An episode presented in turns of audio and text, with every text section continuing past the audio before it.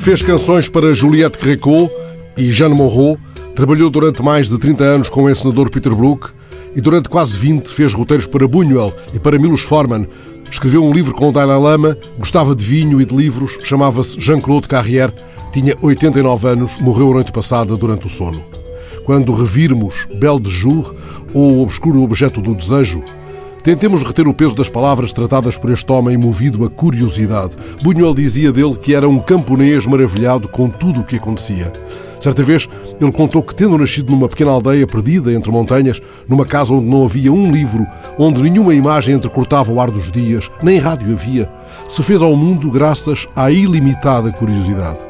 Foi justamente essa curiosidade que, quando regressou da Guerra da Argélia, o fez conhecer Jacques Tati e Pierre Eter, com quem, aliás, partilharia um Oscar em 62.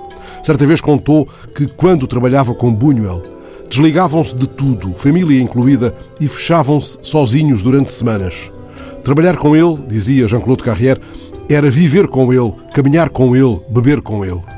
Muitas vezes, chegados a um impasse criativo, esperavam que o operário invisível se manifestasse. Falava com frequência do peso das palavras, também nos filmes. Aprendera isso com Jacques Deray quando trabalhou com ele no filme A Piscina. Deray tinha trabalhado com o grande roteirista Michel Audiard e disse-lhe: Quando rodas um texto de odiar, as vedetas são as palavras, são elas que tu deves filmar. O velho artífice das palavras, que agora iniciou um sono longo, dizia que no cinema fala-se menos do que na vida e que foi o cinema falado que inventou o silêncio, carregando o silêncio de sentido. O silêncio de Gabin ou o silêncio de Depardieu, observava ele, são capazes de dizer coisas que até então não existiam. Há uns anos, a France 5 desafiou-o a trautear, trautear apenas, uma passagem daquele que, no seu entender, fosse o mais belo texto da canção francesa. Ele esperou pela contagem decrescente, pela sinalética da claquette e embalou-nos com uma passagem de La Folle Complainte de Charles Trenet. Donnez-moi quatre planches pour me faire un cercueil. É a canção em que Trenet se imagina sozinho na estrada, talvez assim também Carrière, adivinhando o sono que se aproximava. Mas poeira não era o seu nome. 5, 4, 3, 2. Donnez-moi quatre planches pour me faire un cercueil. Il est tombé de la branche, le gentil écureuil. Pour moi, c'est la folle complainte de Traîner qui reste à ce jour la plus belle chanson que, que j'ai entendue en France. Les jours de repassage dans la maison qui dort, la bonne n'est pas sage, mais on la garde encore.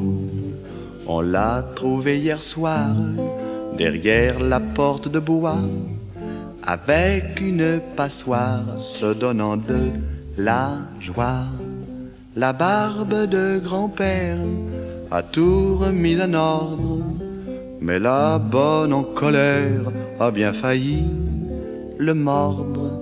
Il pleut sur les ardoises, il pleut sur la basse-cour, il pleut sur les framboises, il pleut sur mon amour. La revanche des orages a fait de la maison un tendre paysage pour les petits garçons qui brûle d'impatience deux jours avant Noël et sans aucune méfiance accepte tout pêle-mêle. La ville, la mort, les squares et les trains électriques, les larmes dans les gares, guignols et les coups de trique, les becs d'acétylène aux enfants assistés et le sourire d'Hélène par un beau soir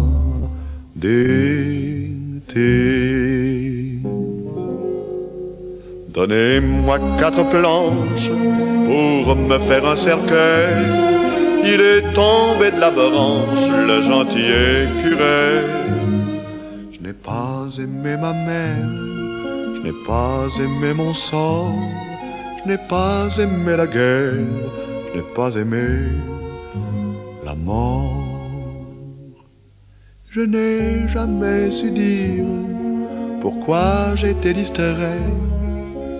Je n'ai pas su sourire à tel ou tel attrait. J'étais seul sur les routes, sans dire ni oui ni non. Mon âme s'est dissoute, poussière était mon nom.